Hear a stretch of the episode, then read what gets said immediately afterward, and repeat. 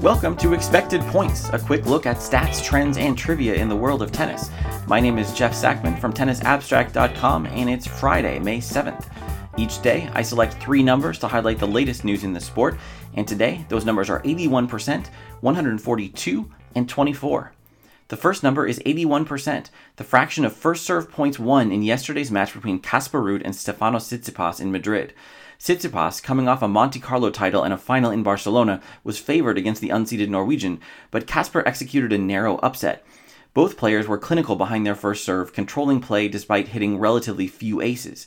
The 7 6 6 4 decision featured a single break point, which Ruud converted. Beyond that crucial yet sparsely populated category, there was little to tell apart the 22 year olds. Both won roughly 3 and 4 serve points, and they evenly split the 130 points of the match. It's a big win for Casper, who is in his fourth straight clay court quarterfinal.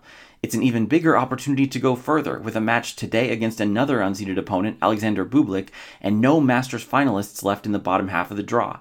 With big hitting potential opponents like Bublik, Matteo Berrettini, and Cristian Garin, Ruud can look forward to more textbook serve plus ones on the clay.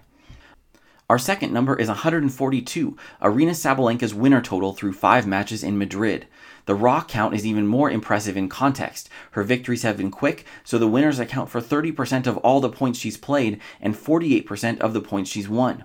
The Belarusian's aggression and the rate at which her powerful ground strokes are hitting targets has been a big part of her easy passage to the final. It's even clearer on a per shot basis. 7% of shots after the serve go for winners on the WTA Tour. Sabalenka's career rate is around 12%. In her first three matches this week, her rates of winners per shot were 22, 21, and 18%. It's unsurprising then that Aryna's rally aggression score, the rate at which she ends points for good or ill, is the highest on tour, even surpassing Petra Kvitova, who dominated the category for years. Unfortunately for Sabalenka, it isn't all up to her. Her opponent in Saturday's final, Ashleigh Barty, has an effective serve, a low slice, and some aggression of her own, combining to neutralize her opponents. In Stuttgart, where the same two women met in the title match, the Belarusian hit only 9% of her shots for winners, not enough to topple the world number one.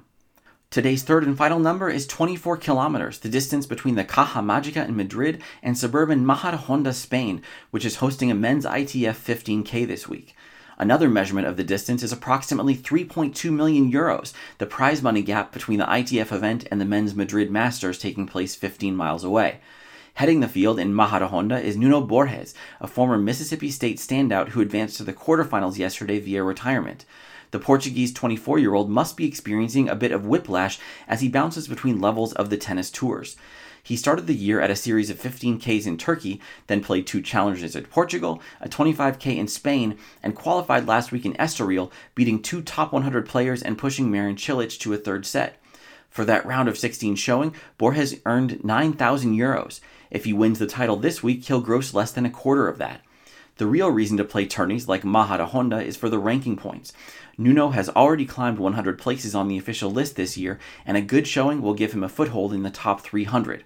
At this time next year, maybe he'll be back in Madrid, not marooned in the suburbs. That's it for today's episode of Expected Points. Please let me know what you think about the show on Twitter at Tennis Abstract and help others find the show by leaving a review on iTunes. You can subscribe in your favorite podcast player, and every episode, as well as full transcripts, can be found at tennisabstract.com. Thanks for listening.